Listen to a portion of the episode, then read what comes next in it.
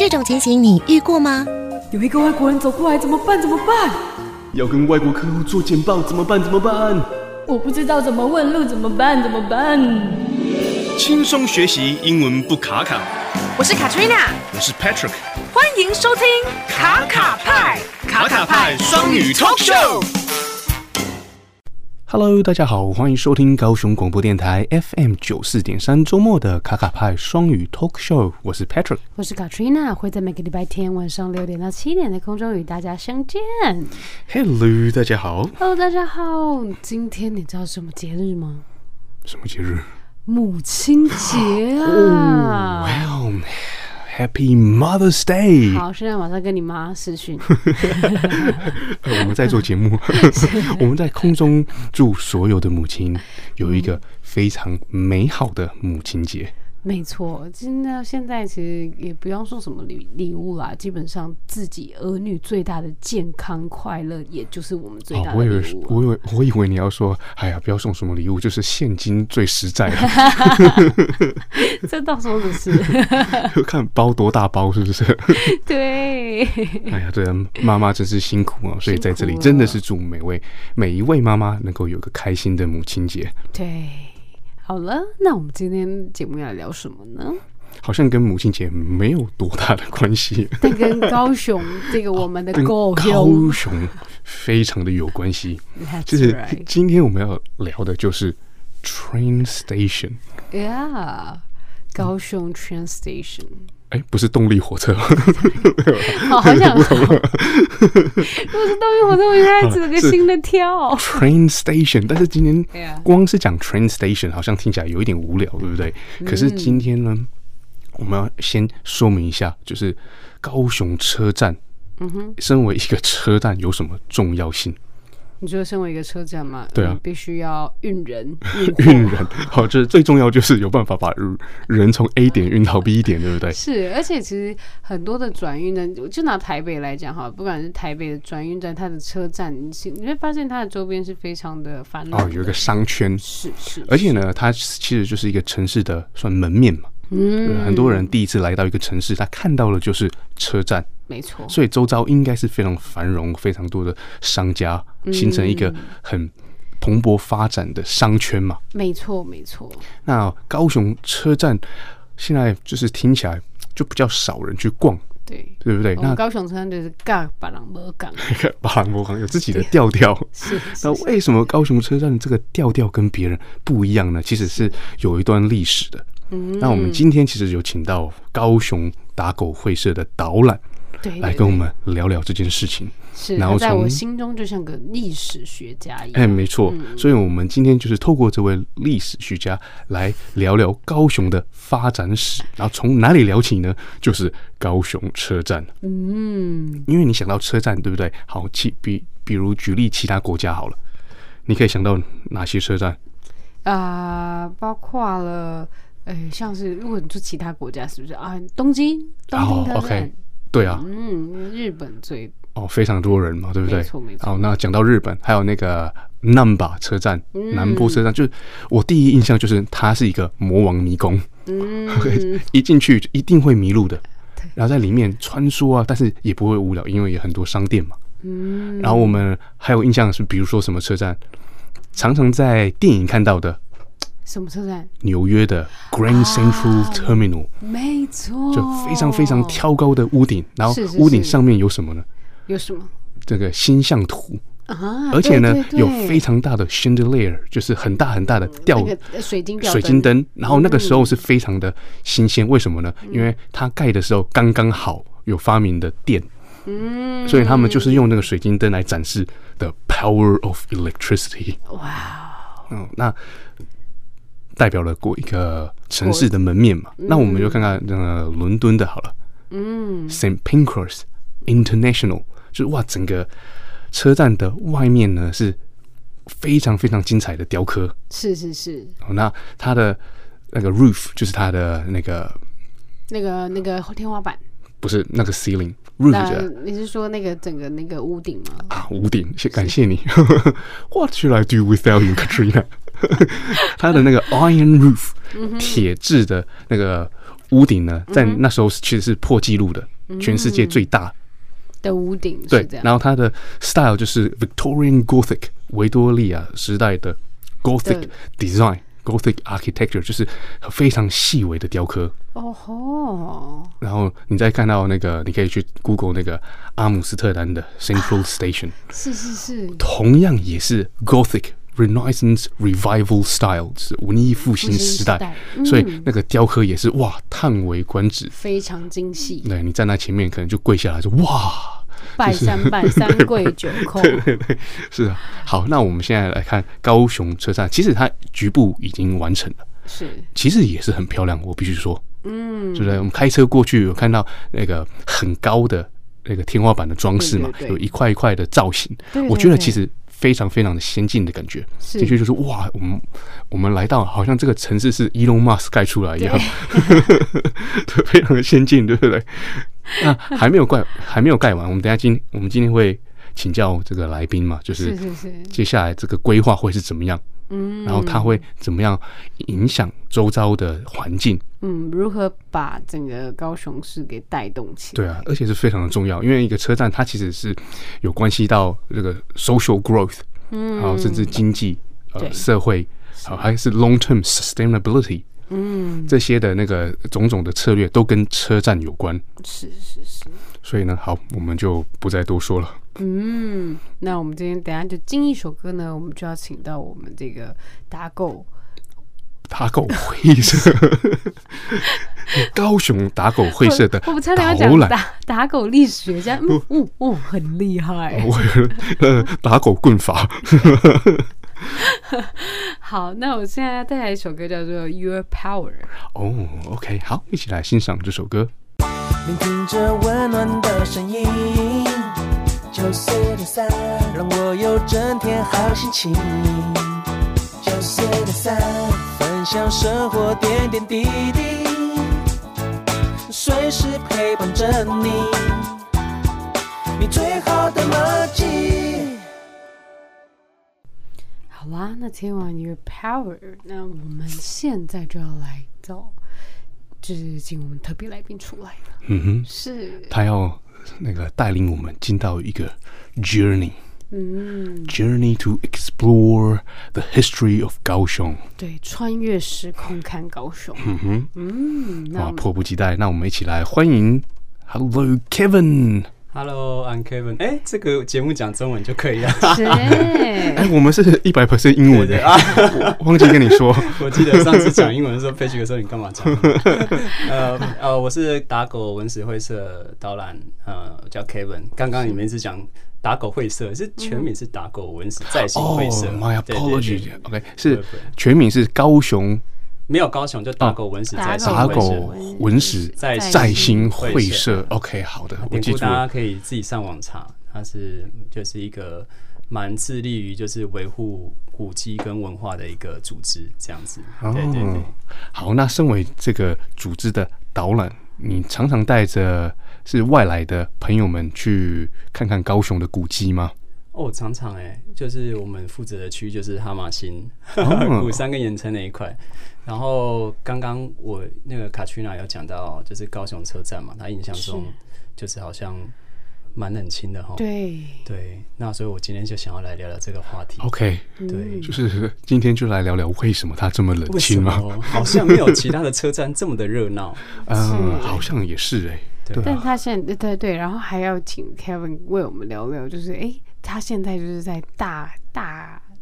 应该说大修改、大修整，那是为了未来的怎么样的规划？哦，这个会，这个会，这个非常的重要。所以呢，在今天的进行是我们一次先给 Kevin 十个问题，然后他再逐一回答呢。Kevin 就会把它编成一个故事，这样。哦，这机智问答越来越困难。OK，所以呢，问题有包含了，就是现在。在动工嘛，对不对？高雄车站那还没有盖完，那未来它的有什么样的计划？对对对。OK，然后呢，它为什么现在就是人潮比较稀疏一点？对，哦，两个问题。OK，然后其他的部分再麻烦 Kevin 帮我们填充。OK，这是一个很长的故事，long long story。好，来，请请请，有请 Kevin 老师。我们来聊一聊哈，就说呃几个月前有一个新闻，就是说呃在 PTT 有一个，哦就 PTT 大家知道哦，那有一个网友就说。高他来到高雄车站，发现高雄车站冷清清，嗯，没有什么人潮，高雄人都跑去哪里了？那如果你是生活在高雄的高雄人，就是肯定会有自己的答案。是有些人就说啊，高铁不在旁边啊，然后这个施工太久啊，然后可能有很多原因。那讲到这个，我必须要先讲一讲高雄车站的历史。嗯，对对，高雄车站有跟有别于其他城市的车站有不一样的地方，就是第一个讲的是高雄车站呢，是自纵贯线开通以来唯一移移开现址的一个车站，它从唯一从原址搬到另外一个区域的车站，就是纵贯线是从北到南嘛。对对，那我必须要先讲铁路，铁路这个部分。就是说，我们在日治时期的时候，其实应该说的，我们日治时期之前，清朝治理的时候，其实就是北到南的运输其实并不发达。嗯哼，整个铁路根本完没有完全连起来。是。那日本人来了，那他就想说，要把台湾的，就是米啊、糖啊这些很有用的物资要运回日本。嗯。那当然就是也是不怀好意啊。那要运回去，发现。没有铁路，然后港口又不不怎么样，因为以前你有听听过，就是一府二路三艋甲，对，这是在讲说清朝那些有名的港口，哦，第一个就是安平啊、鹿港啊、艋甲，可是这些都是河港，对，他没有办法停泊比较现代化的船只，所以他们要找海港，那高雄港就是其中一个，那另外一个是基隆。哦，对，那大概是这样子，所以他要在建筑港口之前，他发现连车站都没有，连铁路都没有用好，所以日本人来之前，他先把铁路慢慢搞定。所以大概台南车站跟高雄车站第一代的车站，哦，台南跟高雄车站都是差不多那个时间，就是西元一九零零年，就大概一百多年前，那个时候把它盖好。台南到高高雄那个时候叫打狗啦，台南到打狗，他先盖好。然后他那个时候叫第一代车站，我们叫打狗临时停车场。如果你有听到以前的。呃，导览员啊，你有听到导览员说，你打狗临时停车场，那个停车场是指停火车的意思啊。所以一九二零年他们叫车站，他们叫高雄都叫打狗。如果你听到驿呢，打狗驿，呃，日本人把车站叫做驿，那你就知道大概知道那个时期大概是哪个时期的车站。那它第二代的车站呢？他把整个纵贯线都盖好，整个纵贯线要盖好，意思是说从可以从直接从台北坐到高雄嘛。嗯。那第二代车站呢，就比第一代车站可能在呃一样，也在在鼓山一路上，哎，就往南再移一点点，往移个几百公尺。那第二代车站就是在我们现在那个打狗铁道故事馆的位置。哦。这是大概一九零八年盖的。嗯哼。所以大家说高雄车站不是很繁荣，其实应该这么说，高雄的前身的那个车站。那个时候可是非常的繁荣啊，就是哈马星，大家都会讲说是高雄当时最繁荣的地方。是，那很简单嘛，就是你想想看，铁路都修筑好了，这个港口也用好了，那哈马星那一块其实是海埔新生地，就是说日本人那个时候觉得车站附近的腹地不够，他把它填起来。嗯，这个时候日本人也都想要来台湾住，有一部分日本人都想要台湾住。那这时候高雄蓬勃发展，有很多外地来人，比如说台南、澎湖都来高雄。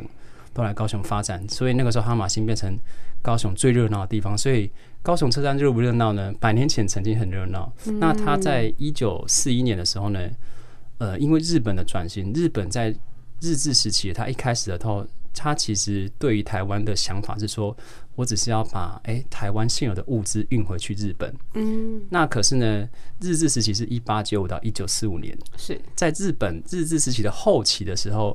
其实那个时候，日本有一件很重要的事情，他参与了二次世界大战。嗯，所以他发现他要把台湾变成一个军需的工业，就是本来你想想看，其实台湾最早前是农业导向，对，他在日治时期后面慢慢变成工业导向，嗯，所以才会开始会有什么私甲工业区啊，就是很多工业区出现，所以他开始发展之后呢，慢慢这样发展之后呢，高雄那块哈马星的腹地也不太够用了，嗯。他把一些行政区移出去。他那个时候一九三六年吧，我记得颁布了一个大高雄都市计划，重点就是要把高雄发成是一个军需的城市，就是所有打仗要用的一些原物料啊，都是从高雄这边生产，然后送回去。可是还没有等到那个时候，一九四五年就战败了，就拜拜了。可是他就留下了一个基底，就是他留下一个基底是说，大高雄都市计划颁布之后，一九三六年颁布之后。他一九四一年成立的第三代，我们讲第三代车站，嗯、哦，就是在我们现在的位置，三明区呢，就在现在的位置。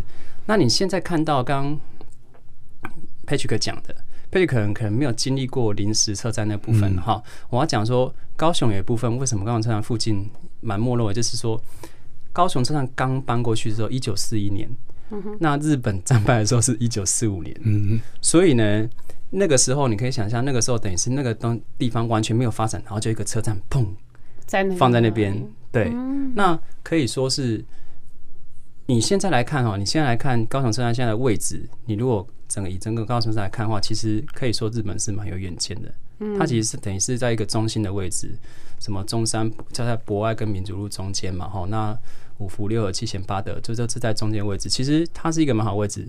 那只能说其中一个原因是后来的政权其实并没有对这个车站的周围有一些比较宏观的想法。嗯，那其实像台北、台中、台南车站。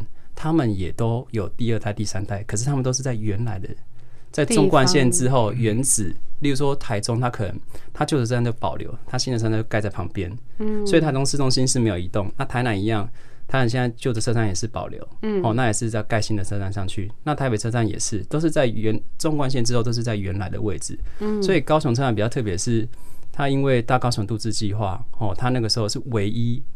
移在纵贯线之后移到那个地方，移到地移到移离原址的车站，嗯，那只能说有一个原因是因为它后面的规划并没有完全的规划好，嗯。对，那第二个是说，刚刚 Patrick Patrick 有提到嘛，就说，哎，高雄车站附近好像就是蛮冷清的哈。那还有另外一个原因就是说，其实那边就是施工太久了啦。嗯，那施工太久是，其实我们讲第三代车站嘛，是一九四一年搬过去嘛。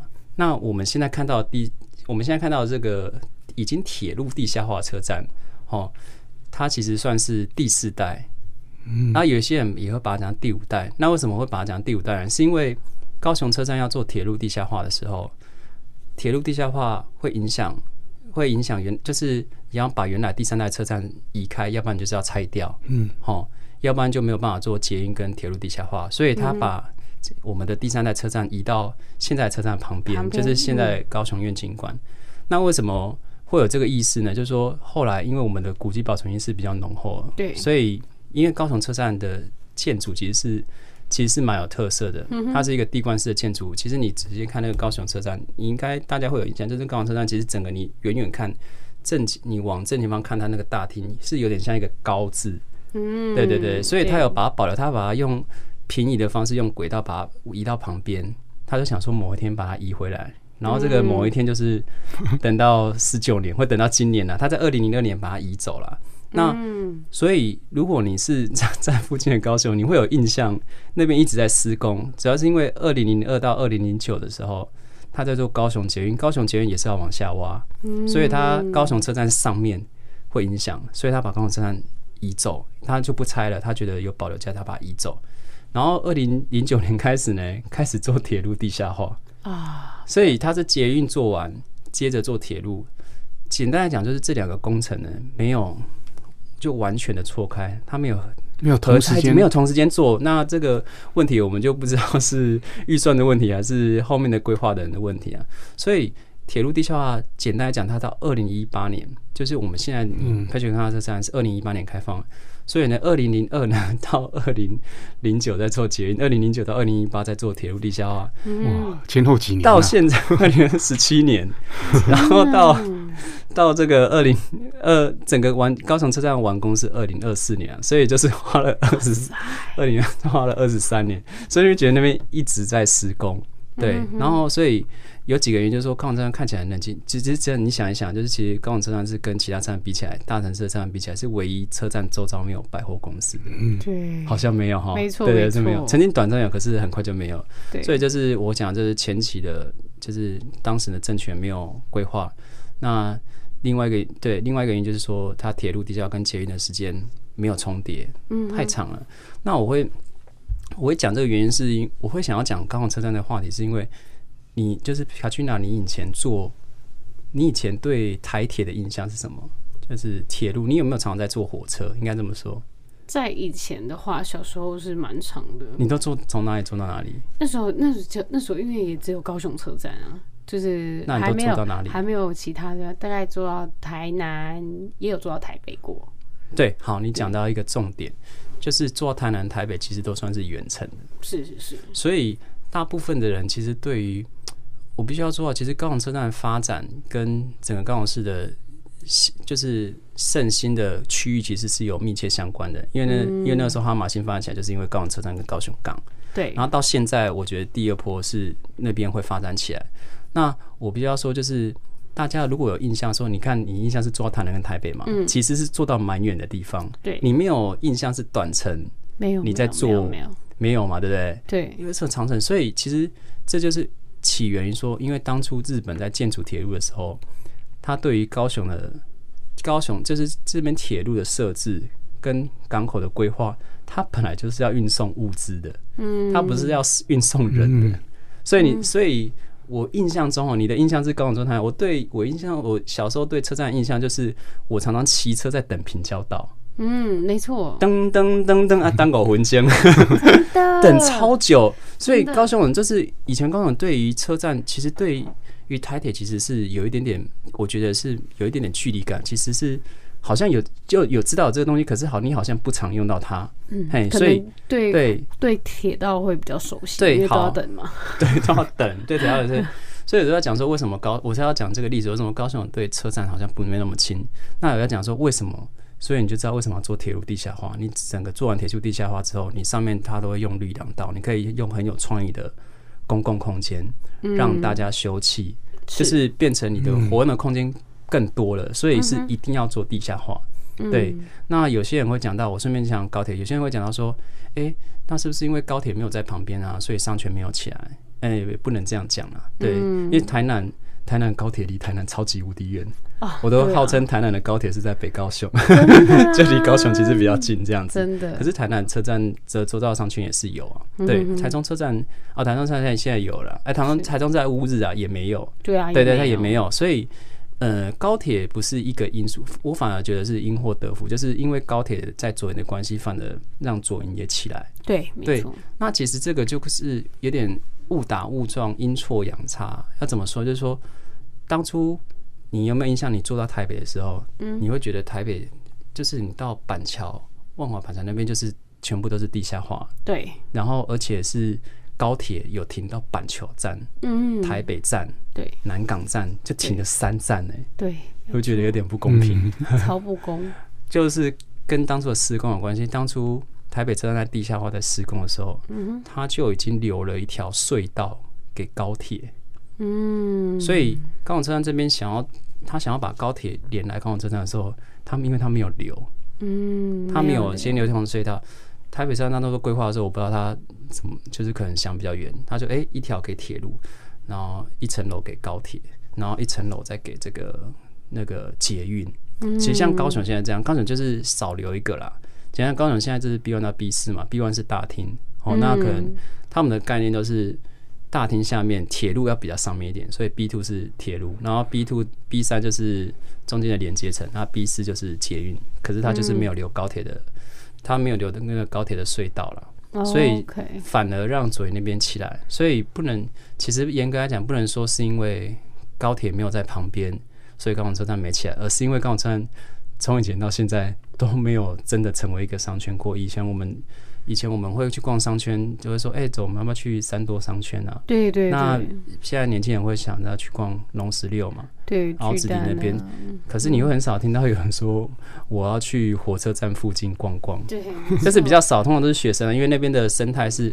它不是一个商圈，可是它会有人潮聚集，可是比较像是补习班呐、啊。对，还有一些就是几十年前那个黄色行业啦。对，对对，它就是当这个规划不行。所以我要讲的这段是说，为什么高雄对车站对于铁路这个感觉好像比较遥远？对，那我要讲的是说高雄车站的未来，哦、就是说未来的部分，我们要到未来了。对，未来非常的重要。对，对就是。那个高雄车站花了那么多年，它的完全体会是怎么样呢？是人文与科技的结合嘛？然后会 高雄带来什么样的发展呢？啊这个是大家想要知道的嘛？所以要 Kevin 老师揭晓之前，我们先来听一首歌吧。是好的，要听一首歌一样也要请 Kevin 老师。哦，今天都是复古风嘛，适合聊历史。我们来听一听我以前喜欢的一个歌手。嗯、现在也还是不错啦。就陶喆飞机场的十点半，聆听着温暖的声音，让我有整天好心情，随时陪伴着你，你最好的麦基。九四点三，你的好伙伴。九四点三，高雄广播电台。好啦，那刚才就是很，就很感谢那个 Kevin 老师跟我们讲到了整个过去的历史，超精细，终于明白了，终于明白了。那接下来就要一样要麻烦 Kevin 老师跟我们讲，那他未来会是怎么样？哦、是不是要在那边置产？未来很重要，因为我已经搬过去了。对，我们来聊高雄车站的未来，就是刚好今年聊蛮适合，因为今年中博桥拆掉了。是哇，我觉得他他其实是一个便桥，临时桥。对，他拆很快，因为他拆之前其实就已经有打点好了，有做，有跟那个街坊邻居啊先问候一下，拜访。你知道在拆的时候，因为周遭的居民会影响到嘛？对啊，那个市长就会去打点一下，然后就是哎给他们补助费啊，这几天呢你们可以住。呃，就住宿费，你们可以去住、嗯、住其他旅馆，这样有要稍微打点了。然后他们在拆之前已经有规划了，嗯，已经有规划那个拆的时间点是，是，所以是在预想之中。哎、欸，顺便讲一下，其实他在拆的时候，其实呃，我要讲高雄北到南的三条干主要干道，对，就是一条是中山路，啊、中山到博爱路，一条是民族路啊，对对，一条是大。呃，中华路，中华路比较靠海边，没错。然后中山博爱路就在中间，民族路就在比较靠山区这边。对，这三条是主要干道。那、啊、其实中博桥在拆的时候，呃，大家会觉得好像要进入一个交通黑暗期，可是其实事实证明并没有。对，对，这样对大家以为说要很堵塞，那结果居然没有，结果并没有，因为那条中，我记得中博桥那条主要干道的流量可能是占。北到南的大概可能占全高雄二十几趴，其实占蛮多的。是，那我为什么要讲这个？就是为什么它会没有预期的塞呢？就是因为它现在就开一条站西路而已。对。它以后会开两条，一条站西，一条站东。就是以后的道路会，嗯、因为桥拆掉，它也不用地下道，它就是两条路这样有用圆环方式。你就想象两条路就像两只手一样抱着车站，车站环抱。我们讲环抱是，它现在开一条，有算过说你开一条，其实你。运量也只能维持到五成到六成，可是为什么没有塞呢？就是大家会有那个预期心理去避开避开，你不要你不要开你不要这个开车，嗯，你不要骑车，你去做这样的运输工具。所以我要讲的这个，我要讲的是，其实我们的交通习惯其实是可以改变的。嗯，对。那铁路地下化其实好处就在于说，因为它地下化，所以它增设了七站。对，就是高雄到鼓山之间，它其实增设了好几站。好，那这个是跟呃。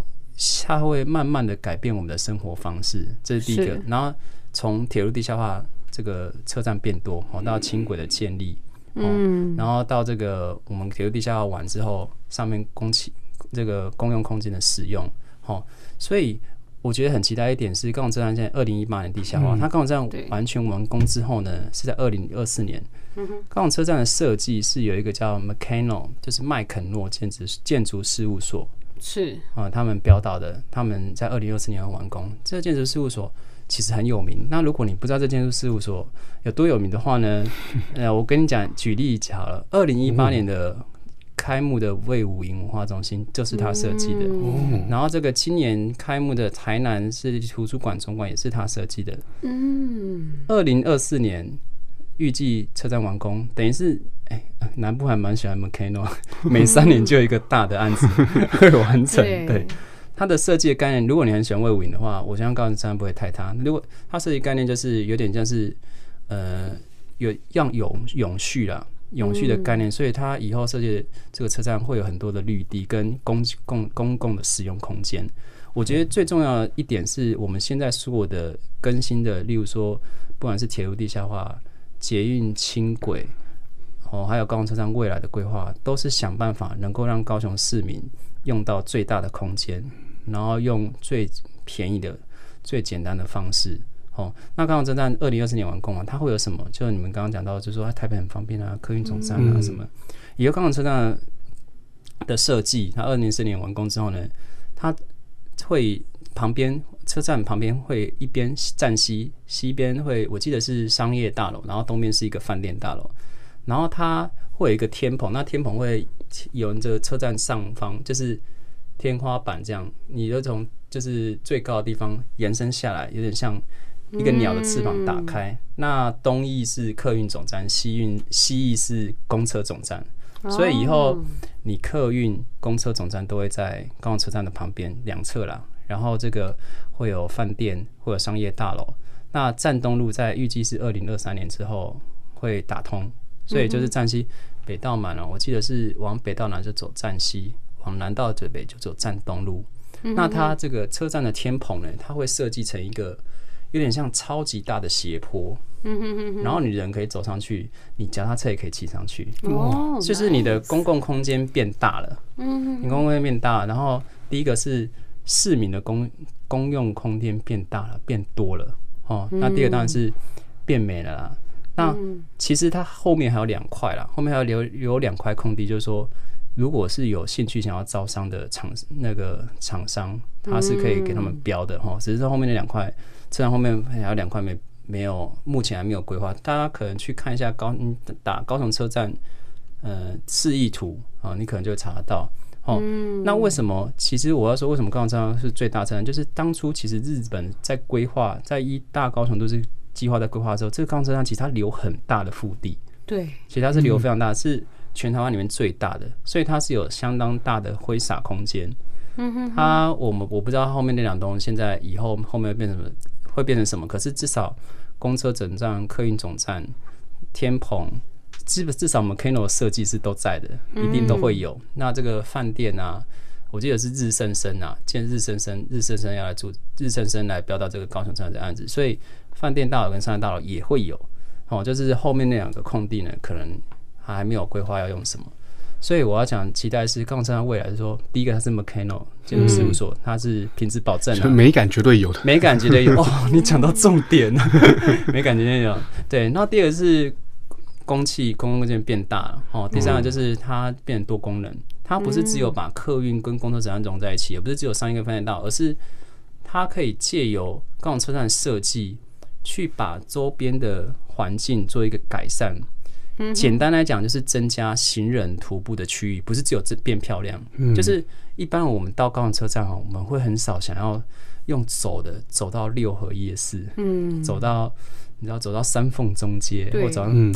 其实没有很远，可是你就不会想走。对，为什么不会想你？可是你去日本就会很想走。对啊，没错。你有没有觉得你去日本车站走出来，你就会很想一直走？为什么？因为日本好走路。很早，对，很好走路，对不对？在这边完全不行哎，你光经过一个，对你就会觉得有车嘛。所以高雄 对，被取个在笑。雄中有什么问题？为什么会常去雄中？因为 雄中旁边的那个人行道其实不大，是去约会人行道。对，那边太小了，然后加上车马流量很多。哦，卡去那好震惊啊！等到 高雄车站完全体出现之后呢，会有什么样的改善呢？好，就是这个我刚刚讲那些优点是都有，然后现在高雄市是想要运用它来增加周遭商圈的连接。嗯，哦，例如说，其实你来高雄车站逛哦，就像我们去台。呃，跟我们去台北车站逛不一样。我们去台北车站逛，我们就去台北车站晃晃，也没有什么目的，就是因为那边附近有百货，那边就是一个商圈。可是以前的人来高雄车站，就是有点像是，呃，我要去山西街，嗯，我要去买山西，那或者是我要去买衣服啊，有一条街是专门在卖皮夹的、包包的，便是你要很有目的性去。那他现在要把它整合，把周遭商圈全部整合起来，整合成说，你外来的人，反正你不管是台湾人还是以后。COVID-19 过了之后，外国人来来高雄车站这边本身就是一个商圈，他会驻足在这边，嗯、所以他会连接周遭商圈。那连接周遭商圈一个很大的因素，他要怎么连接？就是他要把行人徒步的区域用的很好。嗯，对。错然后这个部分就是他们现在想要做的地方。其实这个地方，这个行人徒步区这个概念做得好，这个概念现在在哈马星那边已经嗯在慢慢在用了。现在。因为我是哈马星那边导览嘛，哦，那二零一六年有一个新兵计划，他已经把哈马星那边有一些古迹啊、历史啊火化复原了，哦，那现在他在哈马星那边也要就是把徒步区扩大，用意就是让你出来的时候到这个地方，你不要骑车，你不要开车，你就坐捷运，你就坐轻轨。那你要去哪边，你就坐火车。那那当然还有一些问题啊，例如说我们的公车运输系统其实不是很完整，那这个后面都要加强。所以高雄车站的未来其实很值得期待，是它漂亮、它大，公共空间变多，那多功能的整合，它甚至可以整合周遭的商圈。嗯，就是。就像你，你看那个我们去日本的车站，都会出来，都会想要一直走。对，他们留得住人。嗯，然后我们这个商圈如果成型之后，我们就会变成说，我们不会中间有一个地方好像空在那边，因为现在就三多商圈嘛，哇，一跳就跳到凹子底，凹子底那边好像中间空一块。对对，那现在这边有一个商圈，它就可以把人留下来。嗯，对，那我们都讲说车站是城市的门面嘛。对对对对，那你一个车站。总是现在大家都有那个概念，我觉得就是随着这个时代的进步，以前就是铁路嘛，现在是铁路地下化，现在台南也在做铁路地下化，是，就是台北做最快，台北一九八几年就开始在做，很早就做完，嗯、嘿，那台中、台南，那台南是比较慢，那台南的设计也是会朝着新旧融合。我要讲的就是高雄车站。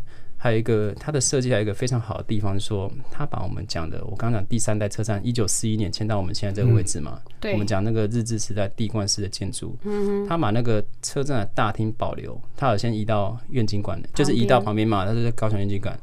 它今年八月会把它移回来，噔噔噔噔噔，用那个轨道把它移回来，移到那个现在第五代车站的中间的位置，就是。就是有点你要，很重视古迹啊，你对对，你你以后要去车站大厅，你要先经过第三代车站的玄关，然后再通到第，再再走往下走，走到第五代车站的内部，所以有点像是穿过历史，到达现在跟未来历史走廊。全台湾好棒哦！全台湾只有高雄是这样设计，是。那今年八月他就会把它迁回去，所以。呃，我觉得是呃，高雄或许最近十几二十年，在高雄车站那边的发发展，真的是因为种种的因素，它并没有发展的很好。嗯、简单来讲，它虽然有人潮，可是它坦白讲，并不是一个商圈，留不住人，大家就去去那边补习的啦。就像学生，他 他们是被逼的，他们是被逼的。对对。呃，所以刚好在二零二四年完完成之后。我觉得我们看看，就是高雄市其实这几年做了很多事情，因为我是导览嘛，所以其实很多古迹这一年高雄市都有在做复原的动作哦，例如说像龙岩猎犬哦，嗯，那很多就是，例如说有一些轻轨，轻轨还有几条线，就是它有几个站，就是重重就是要重启就对了，等于是轻轨要重启开发，嗯、呃，所以变成说，其实高雄市应该说它整体都是有在动的，嗯，就是有在动了。啊，我也因为这个关系，哎、欸，我看一看，我就哎、欸、跟着都市规划走。我我想说，我就、嗯、我本来住美术馆，然后我最近就搬到高雄车站附近。这是一个很大的暗示，没有，没有啦，没有。就是、Kevin 老师非常看好高雄车站周遭的这个区域。跟你讲股票了，这个房地产了。我自己是希望说，以后高雄以后外地人来高雄车站的时候，哎，我就可以带他们在车站附近走一走，嗯，介绍一下高雄车站附近的历史啊。对，这是我自己想的。呃，高雄其实真的是一个蛮有历史的。你知道高雄，我刚刚讲高雄车站是一九零零年嗯设就是建制的嘛，第一代，第一代嘛，第一代。你刚刚讲东京车站，东京车站还比高雄车站晚呢、欸。高雄车站是一九一四年，因为日本最早发展的地方不是东京啊，是京都那边，对，对对，所以所以高雄车站的历史是比更悠久，东京更悠久，真的呢。对，离现在已经一百二十年了哎。一九零一九零年，呃，我们正我们会通常会算一九零八，因为一九零零那是临时的临时的车站，然后纵贯线盖好之后，它的。第二代车站也盖好，我们通常会以那个为主。所以如果以一九零八算二零二零二也也一百对，也一百一十几年。那个东京车站当然没有它久。嗯、那东京车站讲到东京车站，它也最近它也是十年前，好像二零零七到二零一二有做修复，有做整新，它也是保留它原来的建筑样貌。那可是它有增加新的东西进去，所以就是呃，其实应该说。现在所有的国家，就像刚刚 Patrick 讲的纽约，哦，它其实都是有保留一些原来的元元素进去。那我觉得高雄最特别的是，你有两个车站的位置可以怀旧跟可以玩跟可以参观，它是、嗯、我希望它以后是两个商圈，一个就是其实两个都是正在复兴当中，像哈马星曾经很好很繁荣，可是它没落，反正它现在慢慢的起来，因为高雄港的开放。嗯、那相对来讲，高雄车站呃没有成，其实不曾曾经不曾成为商圈，可是它现在要往商圈的发展发展，所以高雄我会蛮觉得蛮就是蛮有趣的，就是说曾经是高雄车站的位置的这两个。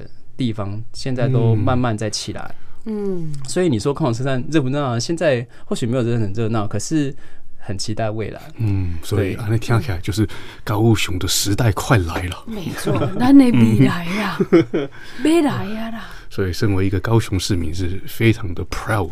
真的，我超期待的、啊，引以为傲的。真的，真的，现在经过那边，我就觉得哦，哇，开心，对、啊，很期待那个、呃、完工的那一天、啊。对，我们可以漫步在整个屋顶上面，空中的花园、嗯。对，然后大家一起骑脚踏车上去，真的，脚踏车骑上去，整个就是骑到不管是三凤中街啊，就整个可能还骑到美术馆，都期待骑去。好的，那这边啊，也请 Kevin 老师可以为我们带来下一首歌吗？可以啊。那下一首歌呢？您想为我们带来什么歌呢？哦，这次都是老歌大回顾嘛。我以前很喜欢一个团体叫尤克里里。哦，介绍一下他比较是讲历史，连选择的歌都是。对，他就有点就是透露出他的年纪，真的。歌名就多帮别人想，我觉得这首歌蛮轻快的。嗯，对对对，就多帮介绍一些好歌。聆听着温暖的声音，九四点三，让我有整天好心情。四点三，分享生活点点滴滴，随时陪伴着你，你最好的默契。好啦，我们又就是是快乐时光过得实在太快了，母亲节也快要进入尾声了，就是真的很感谢 Kevin 老师这边跟我们讲了这么多，就是呃从高雄车站来看谈我们的。高雄兴衰史的概念，嗯、对。对，讲完之后，我觉得 I feel very hopeful。对，哇，充满了希望。我觉得住在高雄这个太开心，太对了。我人生最大的就是我生在高雄。对，我人生最重要的决定就是我搬来高雄。对，对，对，对。那这边还可以请 Kevin 老师为我们做，就是跟听众朋友讲最后的一些小小的小。好啊，讲一些小小的小小的秘辛，小小小的八卦，小小的一段话。对。哦，我就要讲高雄车站，呃，就是你们现在都可以查到。如果你打高雄车站未来设计，当初其实并不是 McKellar 建筑事务所设计的。嗯，我讲的这个为什么呢？就是当初其实，呃，我记得是二零一二年的时候，嗯、呃，市府他们有，就是铁路工程处那边他们有开公听会，那时候他们未来想要什么设计，然后公听会你知道就是有。民众，嗯，然后民众就一直打枪，嗯、这设计什么东西啊？有够丑的。所以之前的设计是怎样？你上网看一下，大家就知道。好，高雄车站是以后门面，搞什么？就是就是就是大家都不太喜欢了，然后就是一直就是公听会就是一直反对票，反对票，一直反驳，一直驳回。那后来才找来麦克诺建筑事务所，然后预算追加，一直追加，一直追加。啊，现在就没有人讲话了。现在就没有人讲话，可以追过去，因为只盖了一半，也是觉得很漂亮。因为竞图出来，就是麦克诺建筑事务所真的很厉害。他竞图，他曾经竞图赢过那个，我忘记哪在哪一个案子，他赢赢过那个就是建筑大大师的普利哎、嗯欸、普利兹克奖，我有点忘记了。嗯、对，对对，赢就是他竞图竞他在好几个重要标，那竞图都是第一名的，因为他要先比图嘛，比设计。嗯那我要讲的是说，其实如果没有那些民众去参加公听会，高雄车站就不会长得像现在这个样子哦。哦感谢那位 民众，感谢那些民众们。好，那我们可以在为美感 站起来。对对对，我们可以在网络上查到他们的名单吗？啊，就一一谢谢。然后我要讲这个很重要的是，像我是会社的导览，那我其实是假日去那边帮忙带导览，那我算是会社培培养起来。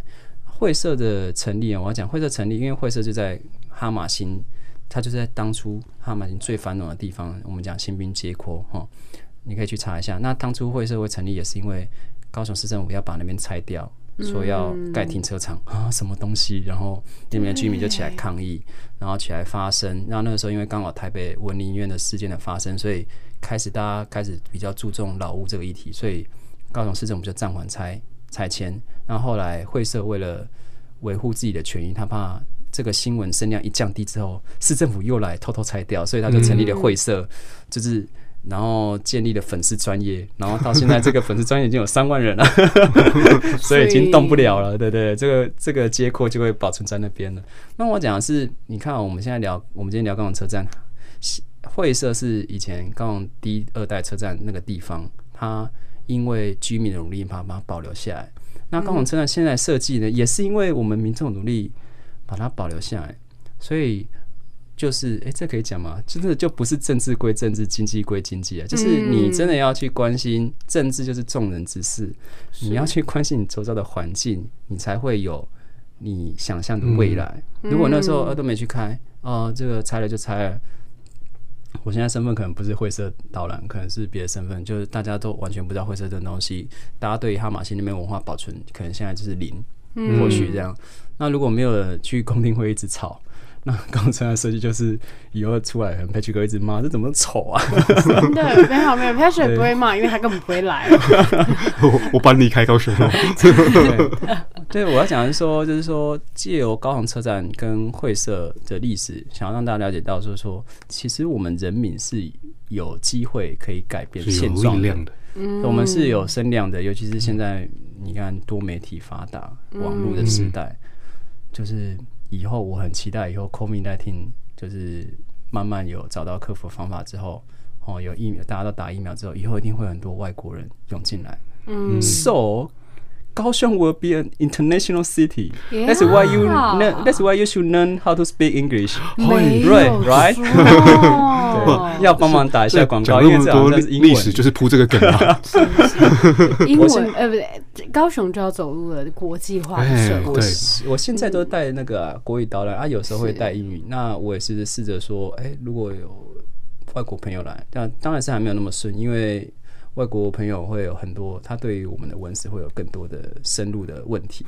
是，那当然也是在也是在磨练当中。可是我觉得说这是一个方向，就是你真的，如果你家里有小孩的话，或者是你现在上班族的话，就是对学英语很重要，因为高雄城市未来的发展会。不可限量，会往上跑。嗯、我自己是这样觉得啦。我我我真的身为高雄人，我刚好这几天呢、啊，我不知道在哪里看到一个海报。总之，他在二零三零年，我们高雄就会是一个就是双语的，应该说双语城市。嗯、基本上，你可能就像是你在台北，现在捷运啊，或者是。呃，火车上啊，还是什么？其实你蛮听，蛮常听到其他语言。对啊，对对对对，绝对不会是只有中文，嗯、而且其实也很少都是其他语言。嗯，我觉得高雄就会往那方向走，嗯，所以我们大家一起努力。太期待了，整个所有的细胞都在跳动。好啦，那我们也到节目的尾声了，谢谢所有的听众朋友呢，陪我们一起度过可爱的母亲节。我们用历史。来回味我们高雄这这片母亲，对，好的，真的是。那我们最后呢，请 Kevin 老师为我们带来最后一首歌，送给所有的妈妈们。哦，真的好 好，那要送给一个女孩子唱的。她我蛮喜欢爵士乐的啊。那这首是歌，是一个很经典的爵士歌手，叫 Ella Fitzgerald。然后他有一首蛮好听的英语呃英语歌叫 Jersey Bounce。